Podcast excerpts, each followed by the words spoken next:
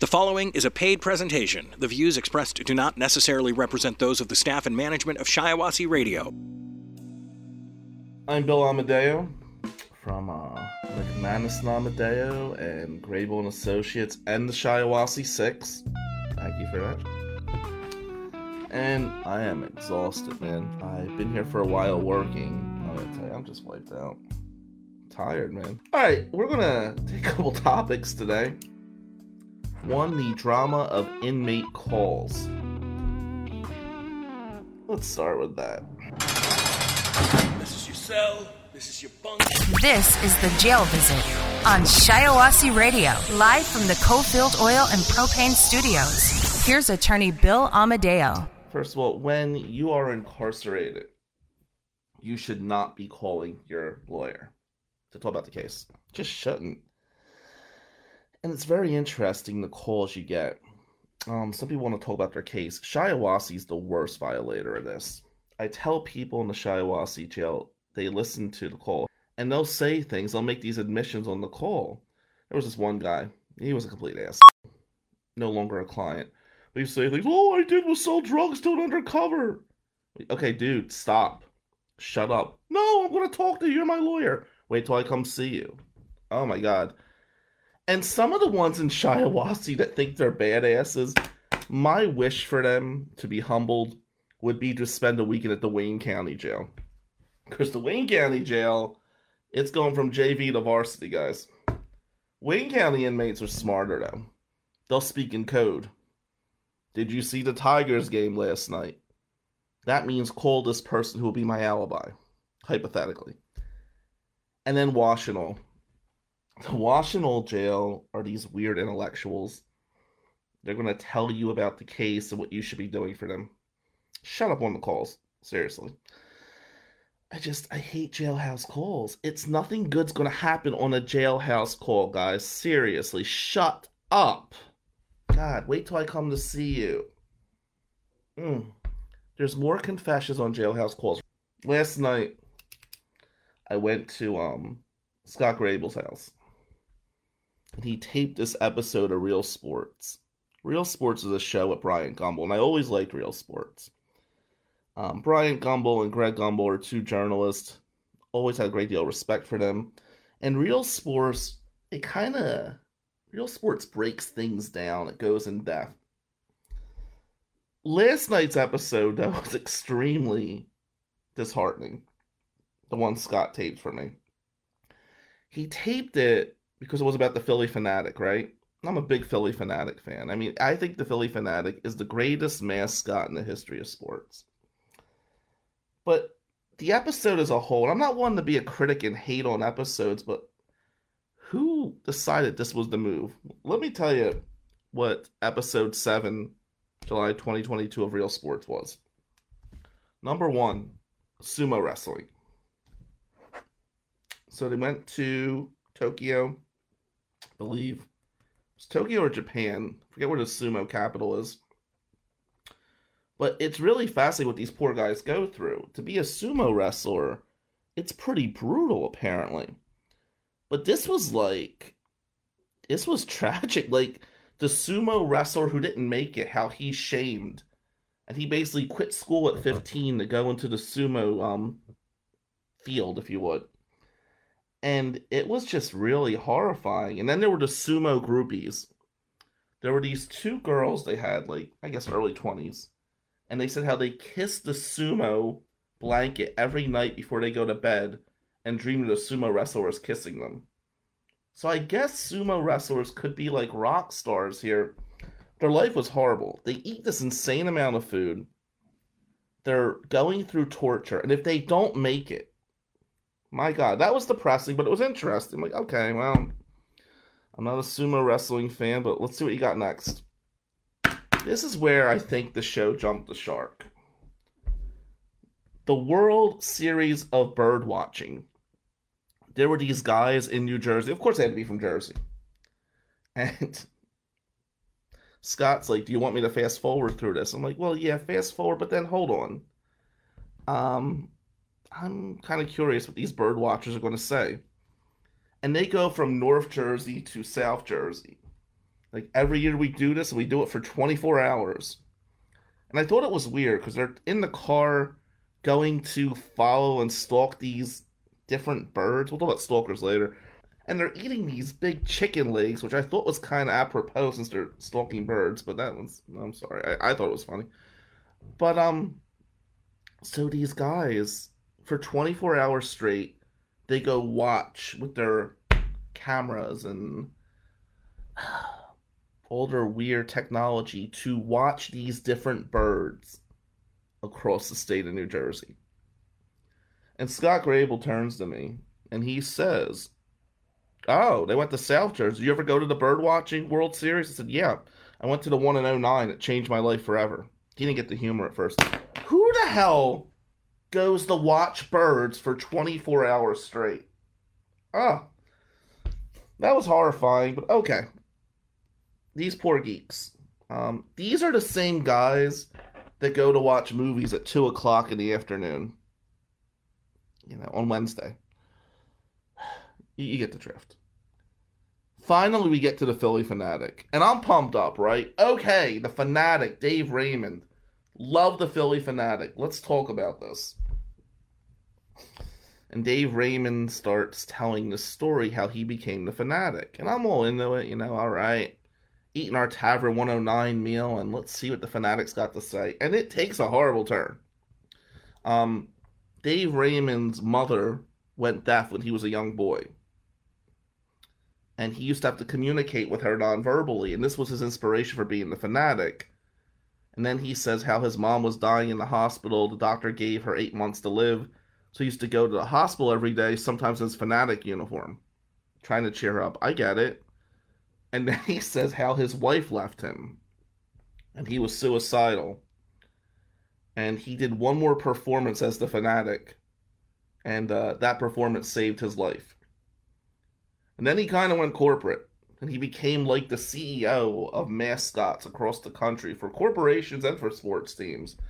Then he created the Mascot Hall of Fame, and these guys would travel across the country to go to the Mascot Hall of Fame. And there was this one new mascot. And this new mascot, follow me here, okay? He comes to the Mascot Hall of Fame, and he's doing his dance and all this other stuff. And they said, and then we got to meet this mascot. So this poor kid takes his hat off, right? It's a 13 year old boy. This 13 year old kid has a dream of being a mascot. Now, first of all, I'm rooting for this kid, right? I mean, I'm guessing this poor kid is not going to get laid in high school. He's not going to be at the cool lunch table. And hey, bro, I wasn't either, okay? It's fine. Things will turn around for you. I mean, I know I got much better lucky when I started winning count murder cases. With that being said, this poor kid wants to be a mascot. And then you hear the mascots can make up to $500,000 a year.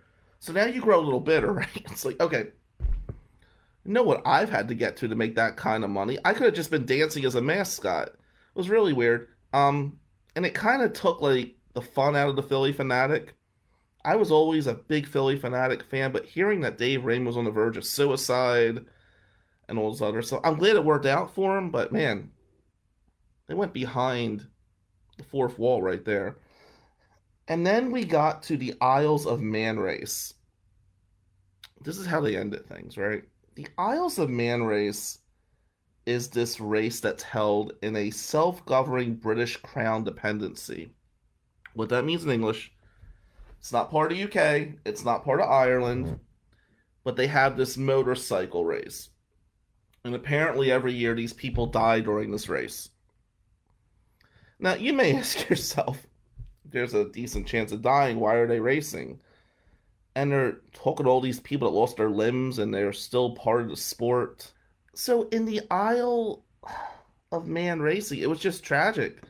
You see all these guys and they're like harming themselves to be in this race once a year. And then they bring in this politician mm. from the dependency. And he says how the rest of the world's have the balls basically to have this race. So in the editing for the Real Sports episode, we got down on our luck sumo wrestlers. We got a bunch of weird bird watchers in New Jersey. The fanatic was suicidal. And these guys are killing themselves on motorcycles. Hmm. Well, we're a long way from talking about concussions, Brian. I'm rooting for real sports to turn things around. You know, Spotify's been amazing. Um, Spotify has basically changed my enjoyment of music. Until about two years ago, I was still listening to CDs. And the cool thing about Spotify is you can do playlists.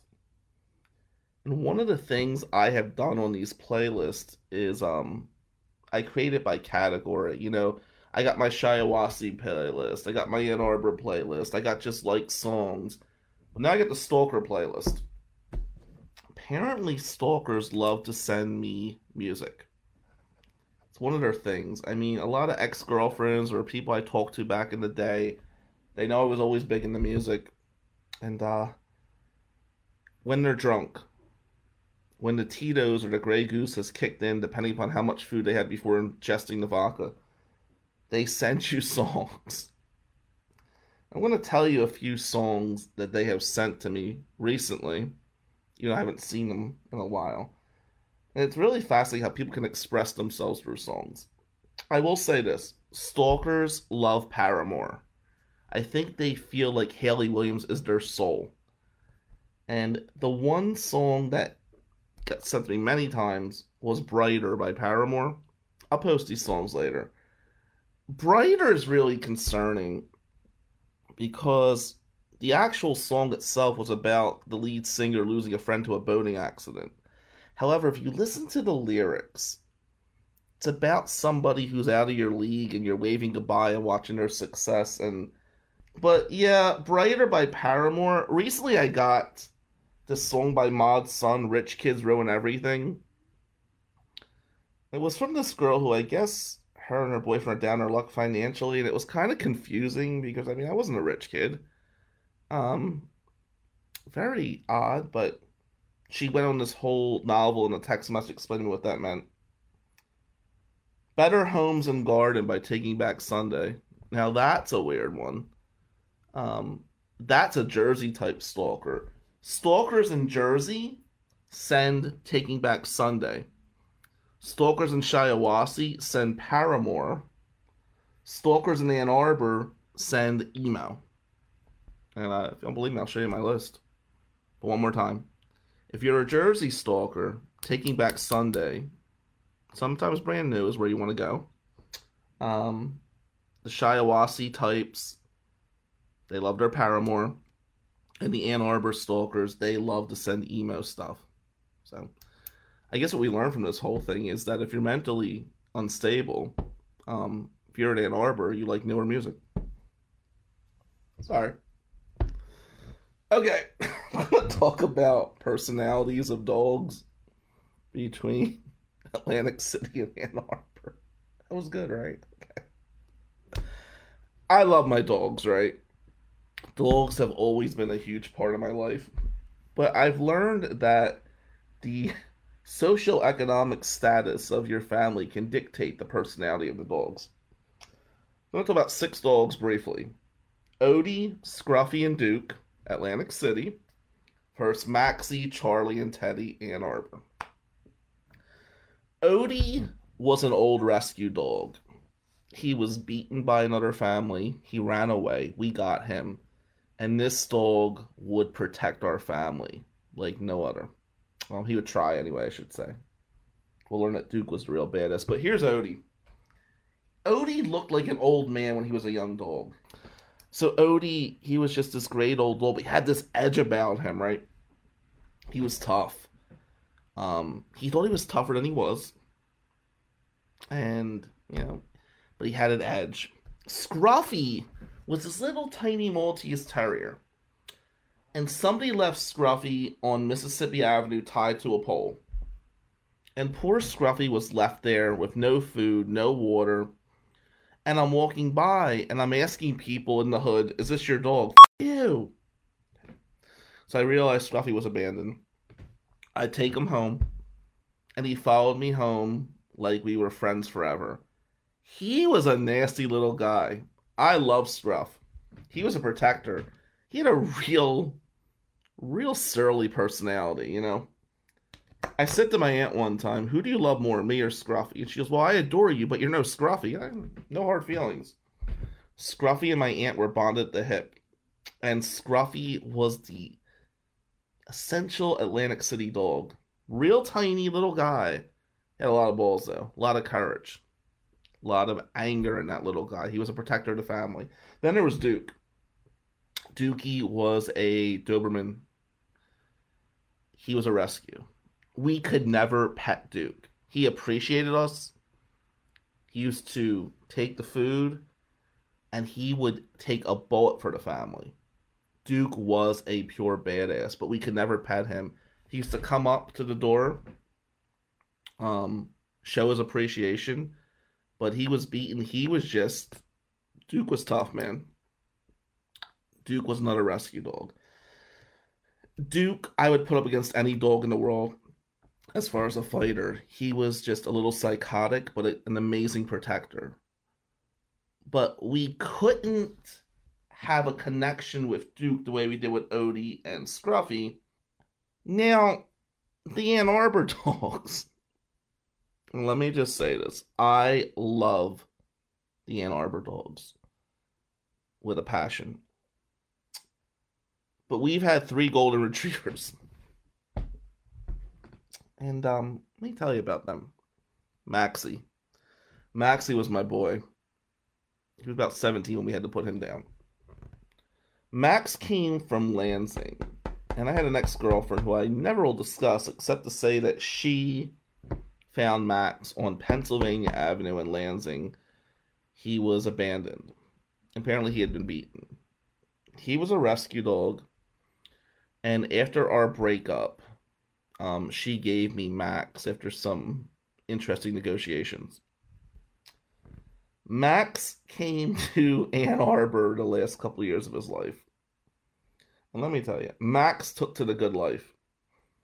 On many a Sundays, you could see Max, me, and Joe Latarsky watching the Sunday ticket. Um, if Max ever wrote a memoir about me, it would be horrifying. Max was a sweet dog. Not a great defender of the home. He had a little bit of edge. He'd been through some shit in his life he was my boy. I mean, that was just my dog. He'd been through stuff. Mm. When we had to put him down, and it was funny because the last year of his life, so my career really took off.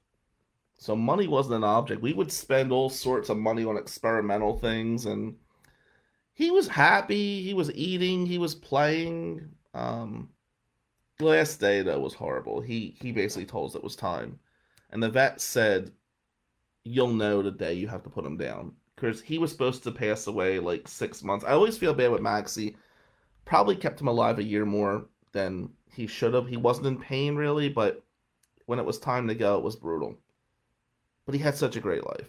Um, and that dog, mm, it was so different between Max versus Odie because Odie was my dog in Jersey, right?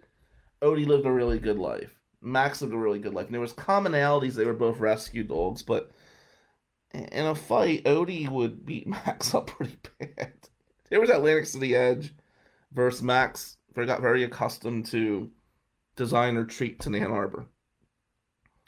And I thought Max was a little spoiled at the end, and he had that little suburban flair to him. Then I learned about suburban flair with Charlie.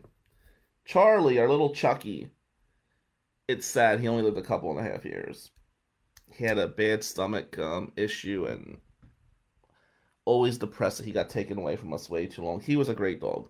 But Charlie was about Charlie. Charlie enjoyed going to the salon. Charlie enjoyed going to daycare. He had special food. He had special this. He had special that. If a burglar came into the house, Charlie would greet him and say, Hello, let me show you where the jewelry is. I mean, it was just, you know, it just wasn't tough and such a sweet dog. I adored him so much, but when I look at Charlie's personality versus Odie's personality, it's like, whoa, environment plays a big role. We always treat our dogs amazing, but dogs are brilliant. They can't talk, right? They got this sixth sense. They could sense the environment. And in Atlantic City, the dogs had to be protectors. They were here to protect the family. In Ann Arbor, they were here to enjoy the benefits of your labor. And perhaps nobody encompasses that more than Teddy. Teddy is amazing. Teddy is the best part of our world. He is a sweet, beautiful dog. But as far as a watchdog, um, mm, well, luckily where we live, there's not much robberies or harm, so we'll just leave it at that. I truly believe if an armed robber came into the home, Teddy would greet him and ask to play.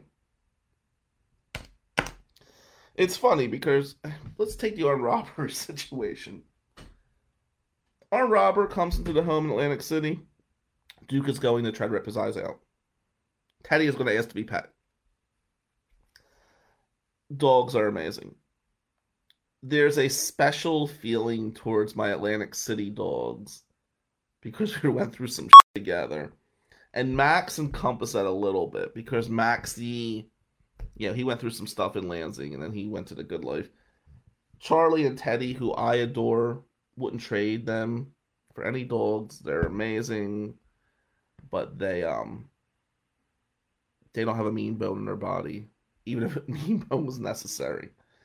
I would say the Ann Arbor dogs are sweet and loving, and the Atlantic City dogs were loving and badasses. gonna end on a preview of the Village Green years, and I hope Josh Woodman watches this. I know he does sometimes. The Village Green apartment complex in Lansing, Michigan. My God, if those walls could talk. And what we're going to try to do is make those walls talk a little bit. Um, I moved into Village Green in 2005. My second term of law school, January of 05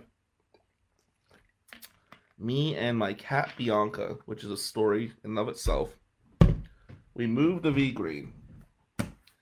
And we moved from Washington Apartments. Now, when I came up to law school, I thought I was going to get into Rutgers. That's a long story. Some of you have heard that one before. But I came up to Cooley on like no notice, and I just got the cheapest apartment I could. I'm tough. I don't give a shit, right? Well, I'll tell you.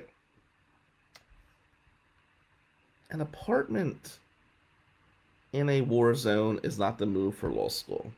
Had a lot of drama go on in the Washington apartments. The deluxe hotel was right by there, and uh, that was prostitution and drug addict haven. And walking home to Washington apartment was always interesting. I decided to walk. It was like a 15 minute walk, and that wasn't the smartest move all the time. So, when I went to Village Green, I felt like somebody got paroled, you know? I'm like, wow, this is awesome we were in the west part of Lansing and things were safe and I made all sorts of friends. I mean, there's there will be some interesting stories with Village Green. Um, there's some stories with Cooley administration coming over when they were drunk. Ex girlfriends who just moved in unannounced. And I had two experiences at Village Green. The first was the law school experience, and then after a breakup. Here was the thing about V Green when you broke up with your significant other, you generally moved into Village Green. It's like I called Josh up, hey, me and her are broken up. He goes, I need an apartment. Let's get you in. The Village Green apartment complex. A lot of stuff happened at Village Green. I speak fondly on Village Green, from playing on their softball teams to having my tutoring business out of there.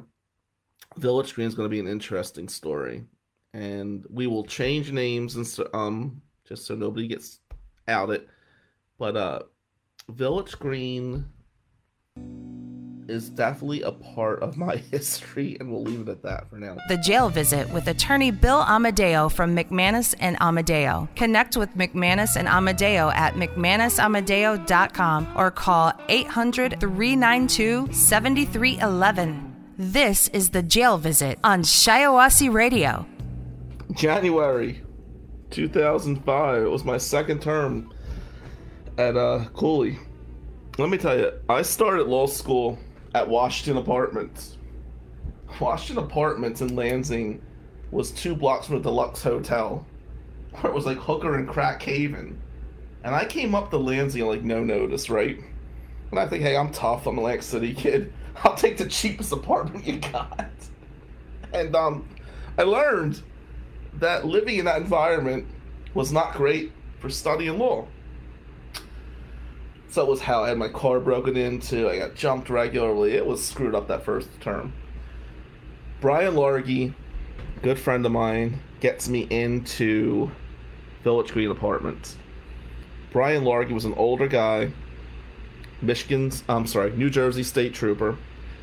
And yeah, I come from a like law enforcement background. It was interesting because back then, I believe prosecutors, you know, actually liked police. I learned in certain counties they throw them under the bus in motions, but that's we'll save that for another time.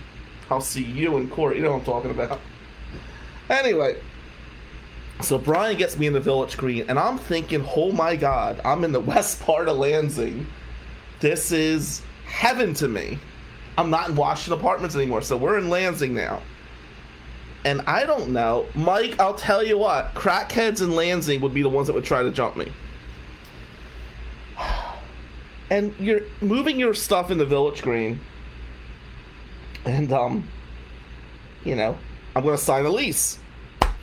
Like, well, I'm gonna be here at least two years. I'll sign a two-year lease. Like, oh no, no, no! You just signed a six-month lease. like, what? I didn't realize that so many people were failing out, so I didn't want to get stuck with year leases. They made this big thing in the Village Green lease, like, if you can't fulfill your obligation, you could pay us a buyout clause. What the hell's going on here? Back then, Cooley was taking thousands of people, only like a couple hundred of us were making it. And I'm like, okay, well, here I am. I'm at Village Green. I'm excited, and grades are coming out.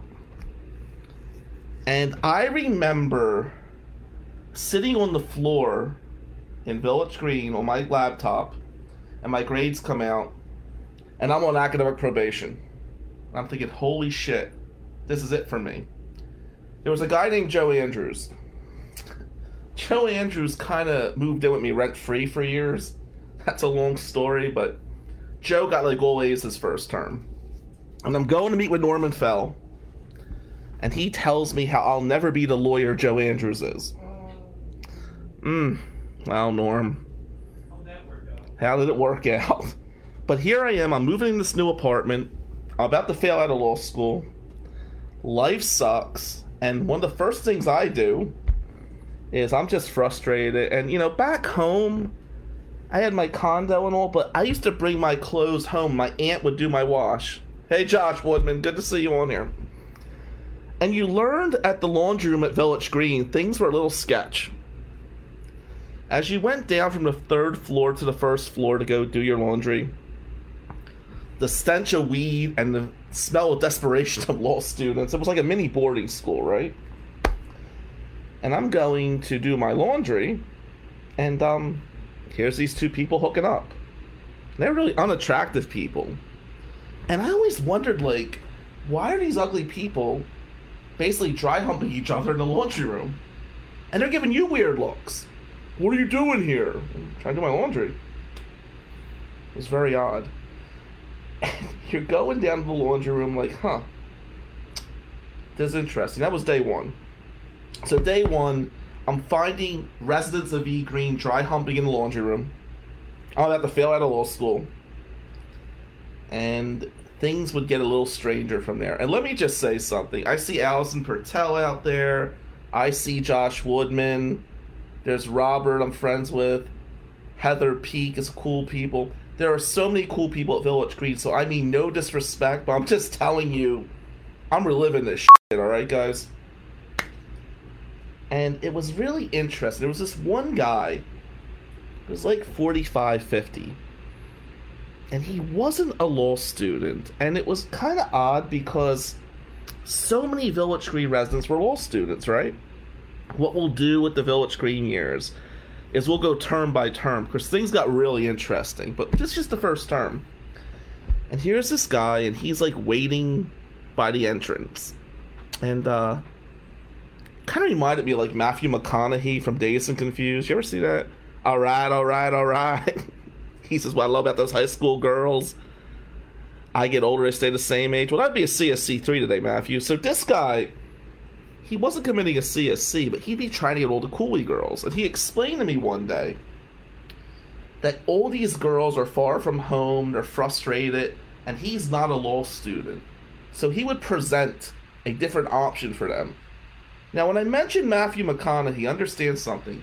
This guy was like ugly, weighed 100 pounds more than Matthew McConaughey, but he was getting good looking young law students. It was confusing. Because, I mean, I'm just trying to get through the laundry room, right? Like, can I get by? Sex was the last thing on my mind. But here's this weird guy.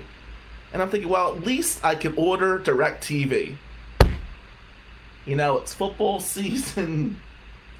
And I'm in Lansing.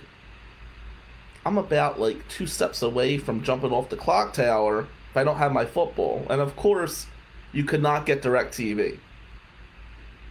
So you had to basically get Comcast. And when you get Comcast at Village Green, the only way you get Comcast is to pay the previous tenant's bill. Because the previous tenant didn't pay their cable bill. So obviously you're responsible for room 307's cable. What are you going to do? They got you by the balls, right? And then there was the renter's insurance. I think during law school, I had about $400 of value in that apartment.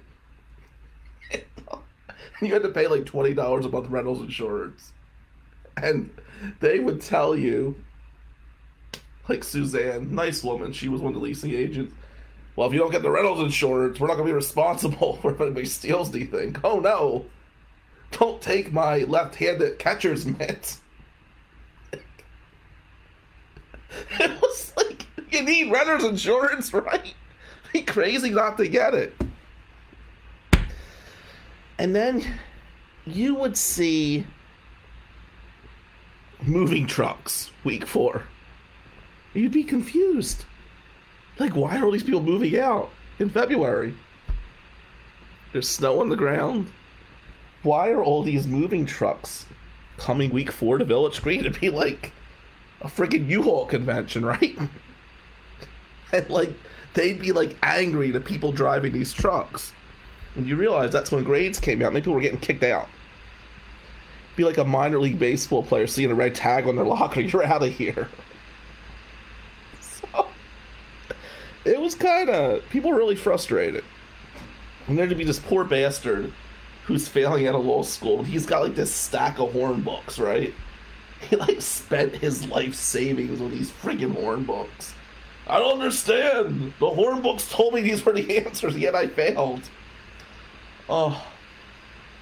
But one of my favorite things, my first term at Village Green, second term of law school, was the garbage. So, at Village Green, you have to throw your trash out in these dumpsters, right? And these dumpsters are like in the far end of the parking lot underneath these trees. And uh, I was always working late. You know, that's what I did. I always worked late. Surprise, surprise. So I would take my trash out like one o'clock in the morning. And there would be like these raccoons by these dumpsters. They would jump out and attack you. These were these weren't like those cool raccoons in cartoons that want to buy you a drink. These are like these raby, foaming raccoons. And here I am, I'm a kid from the ghetto, and I'm like ready to fight, not know what the hell's going on. I'm tossing my trash. Oh man, yeah, garbage at Village Green was interesting. And I wasn't the only one that felt the wrath of these cat raccoons because many other people would get notices you cannot leave your trash by the front door. You must throw them in the dumpster. So you would see these poor people terrified. Sorry about the raccoons, Mike. I like raccoons. I'm just telling you, these raccoons weren't friendly. And you would see these people like leave their trash by their door or be running out in the middle of the day because they were scared to get attacked. then there was the walk of shame. This is when I really started getting good women in Michigan. You would see these really pretty law students do the walk of shame. And it was like, huh. And there would be like this weird looking, ugly guys that were like third year law students. There were some of these Cooley people. They thought they were like the shit, right? Most of them have applied for law clerks for us that we haven't hired today, but yeah, they were they were had their moment of fame. And you would see like these really pretty girls like walking out the apartment, and these ugly guys in their third year law school, like they haven't showered in a week, were like on top of the world, smoking their cigarettes, ha ha ha, as these girls were leaving. And I thought to myself, holy shit. Well, now, if they like them, why they get a load of me and my friends? Things started to turn. One of the biggest selling points that first term at Village Green was they would tell you how Village Green is walking distance between the Lansing Mall. You're all excited, like, holy shit, good. I'm out of state. The mall's right there. Then you realize like 70% of the stores are closed at the Lansing Mall. So, you know, Best Buy was there. That was nice. Another big pitch was we are the state capital and we have a Meijer. Like, oh, what's a Meijer? Well, you learn it's a grocery store. Okay. Let me tell you something. When you walk to this Meijer, right? You drove by this Meijer. it was this like giant giraffe on the Meijer. And you go talk to the clerk. And you say, hey, what's up with the giraffe? Like, what are you talking about? It's like, okay, I know I'm not stoned right now. I can't be the only one seeing this thing. This giraffe was like enormous. And it would be like chilling up there. You'd be buying your gas, like you think it's gonna jump off at you or something. And like week 13, you're out of your mind studying. Like you were having like a psychedelic vision or something. It was very weird. You know, I don't even smoke weed, so it was really odd for me. But I think my favorite part, or the most memorable part,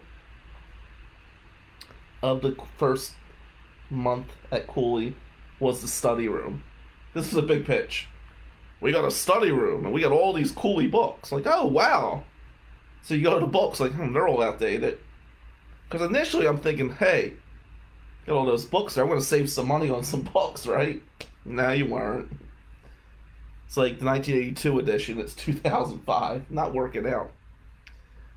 But it's like the Cooley study room was weird. It's where like ugly people had to go make out. Right, it was like a meet and mingle thing. Um, I'd be in there like two o'clock in the morning, like practicing my multiple choice, and like these ugly Cooley students would come in. Like, what are you doing here? well, it's the study room. I'm studying. And they get really like they're like staring at you, really frustrated, like you're on their turf. Yeah, the Cooley study room was really odd. I mean, like I'd be prepping, like, are you going to be long? Like, sorry. Um, and then, like the fourth week, they had a singles night there. I'm single. All right. I'm sitting there looking around, and what do they talk about? Oh, who'd you have for torts too? and it was weird because these unattractive people who did really well, like on the dean's list, were really arrogant. And there's this group of good-looking people to the side like on academic probation. So you're going over to the good-looking girls, right? And they're like, "Oh, you want to talk to us? Well, yeah, you're good-looking." The Jail Visit with attorney Bill Amadeo from McManus and Amadeo. Connect with McManus and Amadeo at McManusAmadeo.com or call 800 392 7311. This is The Jail Visit on Shiawassee Radio. Let's tell you about this. This was my second, it was my third term of Cooley, and it was the second go around at V Green. the grades come back, and you're off academic probation. I had Crim Pro with James Peden, great guy.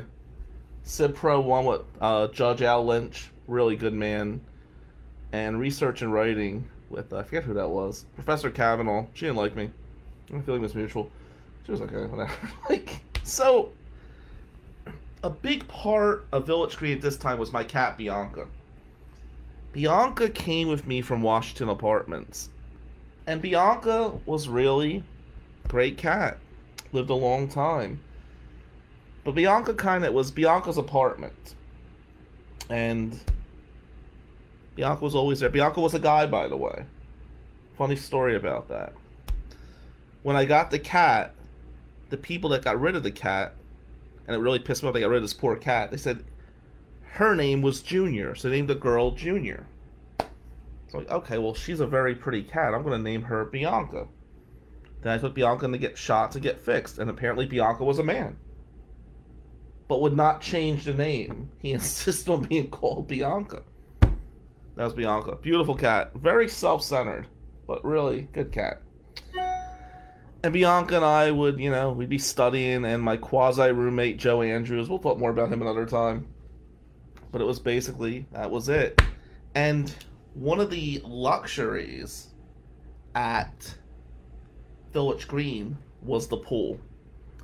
The swimming pool was a big thing. Um, I'll tell you this. I used to swing my bat in the swimming pool for like working out, and people thought that was really arrogant. It was really strange, you know. But I liked the swimming pool. Never enough chlorine in the Village Green swimming pool. And the worst part about the Green swimming pool was the number of condoms that were hidden by like the heat claves. Wasn't really a fun thing that swimming pool. But perhaps it wasn't as disgusting as the communal barbecue outside. So they would never change these barbecues, right? They would have these barbecues out there. You know, you go to a barbecue, you're in law school, you're bored. The utensils were tied to this thing.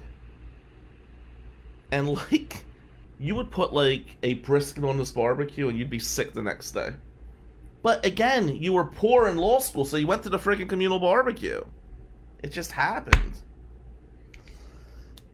And some of the workers were really cool, some of them were not. And as you guys know, I've always been a big animal lover. Love dogs, love cats. And one day, there was this group of kittens that were left outside in the middle. It was really it was cold outside, right? And here's these poor kittens. And one of the workers says to me, "Hey, there's these kittens here." I said, "Well, are you going to bring them into the shed?" Because they were one of the janitors, so there was a shed there. I think you're going to bring these poor cats into the shed. And she goes, "Oh well, no, I have a date tonight. The cats will be fine." Well, they're going to freeze to death. So I'm bringing these kittens in to the apartment. There's these three little kittens, and I'm trying to save their life. I'm like nursing them and giving them milk and all this other stuff. One of the other workers goes, "Hey, you got four cats in your apartment now, and at Village Green, you had to pay 20 bucks for each pet." So, well, since you have four cats in there right now, we're going to charge you 80 bucks next month. Like, holy shit! I'm trying to save these kittens, and I'm getting charged extra money. We worked it out. But that was interesting. Um, but everybody at Village Green was talking about Fazoli's. Fazoli's was a drive-through Italian restaurant. And everybody's talking about it, right?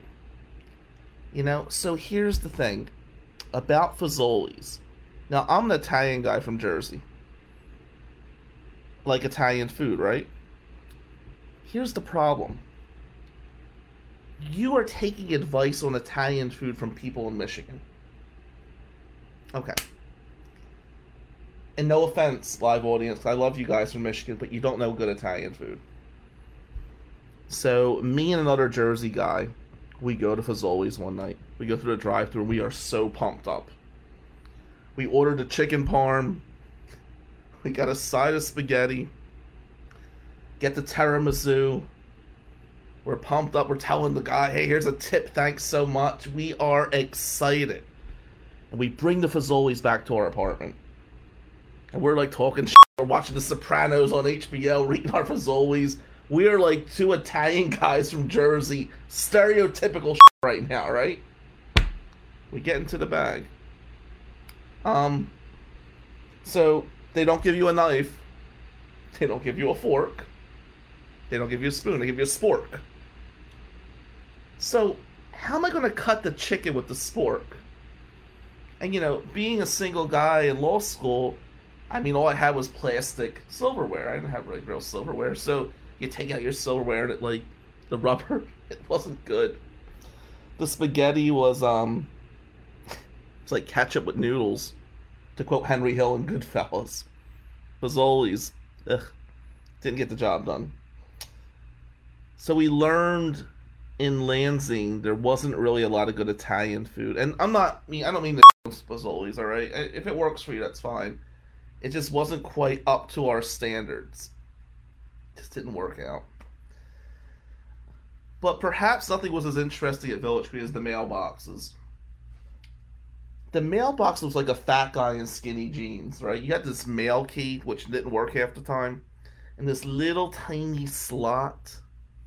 And when you had to mail stuff out, it was like compromised. Like you were playing origami or something, trying to get that shit through. Remember one term waiting for my financial aid check to come, just you know, so I could eat and live. And uh, I go up to the mailman, like, "Hey, that check was supposed to come. Any idea?" And the mailman was really cocky. He's like, "Well, you know what, kid? If I put it in your fucking mailbox, it would be there, wouldn't it?" Hmm. You start wondering at this point, like, huh? Well, let him off academic probation. That's good. I hope to be able to eat in the future with my financial aid checks coming in. The mailman's giving me shit. I can't fit my mail into this box. Women became a thing of interest third term of law school. This is when I kind of came into my own. And the first real girlfriend, let's just call her the California blonde. Beautiful girl. A little psychotic. And she fails out of law school. She gets her grades week four of term three, and she's done. So she's crying on the phone, Hey, I got my grades, I failed out. And I'm like, Hey, it's going to be okay. You're a smart girl. You'll be out for two terms. You'll come back. You're going to figure this out. So I'm thinking she's going back to California. I'll talk to you soon, okay? I'll call you tonight when I get home. So I get home. When I get home, she's in the front of my apartment building. Her whole life was in these boxes. And I'm like, hey, what are you doing? Well, I need your help to bring them up. Okay. So she's moving in. We've been dating three weeks. It seems reasonable. Oh. And that was a great term because she just stayed there. She didn't want to leave. About week five, I'm sorry, like I should say like week seven because she failed out week four, but week seven or so, I said to her, "So, what's your plan? You um, going to get a job? you're going to go back to school?" And she said to me, "My plan is to be your girlfriend and then your wife." Mm-hmm. Okay. And besides me, what else do you plan on doing? This led to a weird series of events. So I would always be studying the library, right? And I'd come home like 11 o'clock at night. And she would start calling me 11 o'clock night. She wasn't home. And I'd say, hey, what's up? She goes, I'm going out. Cool. In fact, I'm out with some other guy and he's really hot. What do you think about that? Um, and I'm thinking to myself, oh my god, this might be my way out, right? Fingers crossed. Like, hey, listen, I understand you do what you got to do. I'm gonna go to sleep now. And then she'd come home like three o'clock in the morning, crying, "Oh my god, I wish you just cared about me." It was torture. Oh my god, when her ass went back to California, it was like champagne celebration. That was my first real law school girlfriend. That was a sign of things to come. When, we'll talk more about that as the Village Green years continue. The heat at Village Green was interesting. Electric baseboard heating. This is very standard in the South. Doesn't really work well in the North. And you realize that when you have a candle by the sink at 2 o'clock in the morning when you're shivering But one of the things Cooley students did at Village Green was they always went to this one store at the Lansing Mall. And everybody went to this store. This store was the shit, right? And they're talking about this in study groups. Oh, yeah, I went to the store. I went to the store. I'm like, oh, that cool. For you. And, um, so I go to the store one day. Yeah, you want to hear what all the rumors about. So me and a couple friends, we went there. Oh, I've been hearing about this store. Okay. Sold three items. White t-shirts, phone chargers, and furry blankets with animals on. And I'm talking to some of my friends, and they're like, "Hey, did you go to the store?" I'm like, "Uh, yeah." What'd you think? Well, I didn't really need that big blanket with a rhinoceros on it, so I'm good. I don't need to go back. This guy stayed in business off Cooley students by selling phone chargers, white t-shirts, and friggin' furry blankets with animals on it. And these kids, when they get their financial aid check, they were there. Oh, I gotta have two of those blankets. And I'm sitting there like, holy. Shit. And it, around this point, you realize, okay, I might be the normal one here. Feeling good about things, you know, starting to realize I'm more sane than people think. And then there was always, you know, in law school at Village Green, and I said it was like a mini boarding school, there was always that one really unattractive guy that was dating a really hot law school girl. And um this is when you realize like you're like this weird vortex, right? There was this one guy. Strange guy. I mean his face looked like somebody hit him with a friggin' frying pan, right? Just wasn't good. And you would always see these really pretty girls hanging around him. And I was talking to one of the girls one day. She's like, "Oh, hey, you live near so and so." I'm like, "Oh, yeah, uh-huh. I live at Village Green too." And she says, "Oh, do you know he's got a two-bedroom apartment at Village Green?" This is one guy, right? I'm like, he has a two-bedroom apartment. Yep. So, here's where I screw up. I always get interested by stuff like this, and I'm like, um, why he have a two-bedroom apartment? Well, one apart, one of the rooms for his office. And she goes, wow, he could afford a two bedroom apartment. So I realized, okay, in law school Village Green, the size of your apartment was really a huge thing. I could only afford a one bedroom back then. So that was interesting. But I'm going to go back to the laundry room at Village Green. I know Ali Pertel told me she'd have the same experiences in the laundry room, but I'm going to tell you this weird story one day I'm washing my clothes, right? And you start realizing, huh, there's not as many clothes here as when I started. Like, things start missing. And I walk in one day, and I had like these old school Pete Rose t shirts. I had like four of them. And there was like two. Like, two were missing. You know, you don't even know what's going on. And one day, you're doing your laundry. There's this guy there and he's wearing this old school Pete Rose T-shirt. So you're looking at him like, huh? This guy's wearing my clothes. So you approach. Hey, um, where are you from? I'm from Michigan. Mm-hmm. Lansing, right. Where'd you get that T-shirt? So your god business, is it? I think you're wearing my shirt. Uh, got a little confrontational down there. Like, if you stole, like, the underwear or white shirt, right? But to steal, like, a Pete Rose Philly t shirt from the 80s. Come on, dude. And then you go back to the scene of the crime wearing it? Ay, ay, ay. Also interesting were your roommates at Village Green. And I didn't really have a roommate, but I had this one guy that was like a squatter used to always chill out at the apartment, never paid rent, never paid for food or anything. He used to have this saying, right? He used to always say, I never have been mad because I had too much toilet paper in the house. I never mad I had too much toilet paper in the house. What the hell does that mean? I'll tell you what it meant. So, he would often go back to his own apartment. And one day you realize that this guy is stealing toilet paper from you on a regular basis. Um, and that can become problematic in the middle of winter when you're running low on toilet paper. Towards the end of the term, California girl is going, and I'm dating this local girl. Really cool girl. She had a job. I forget she was in management or something. She was a local. She was a law student.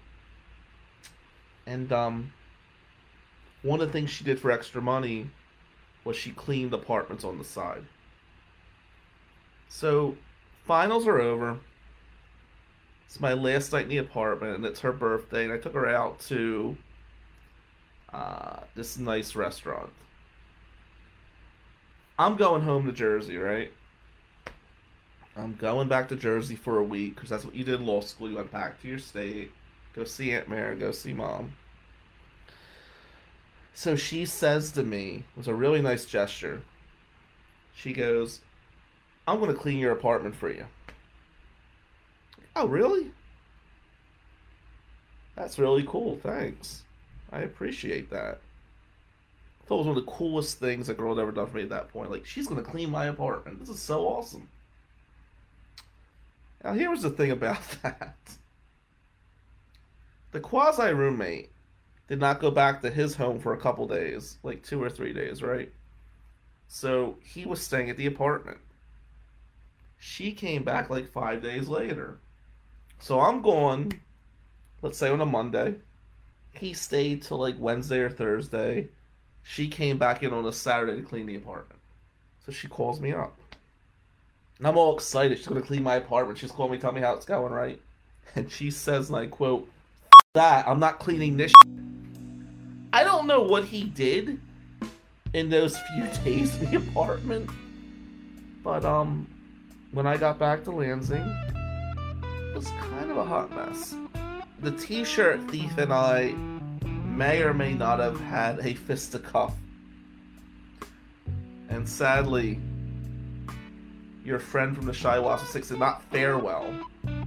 I didn't really win the fight, and I did not get the shirt. But as I learned with most people in life, they hit you, you hit them in the face. They won't steal your shirts anymore, at least. Alright, that's it for tonight. Mayor Ken, let's do this. Make it count. The Amadeo, I'm out.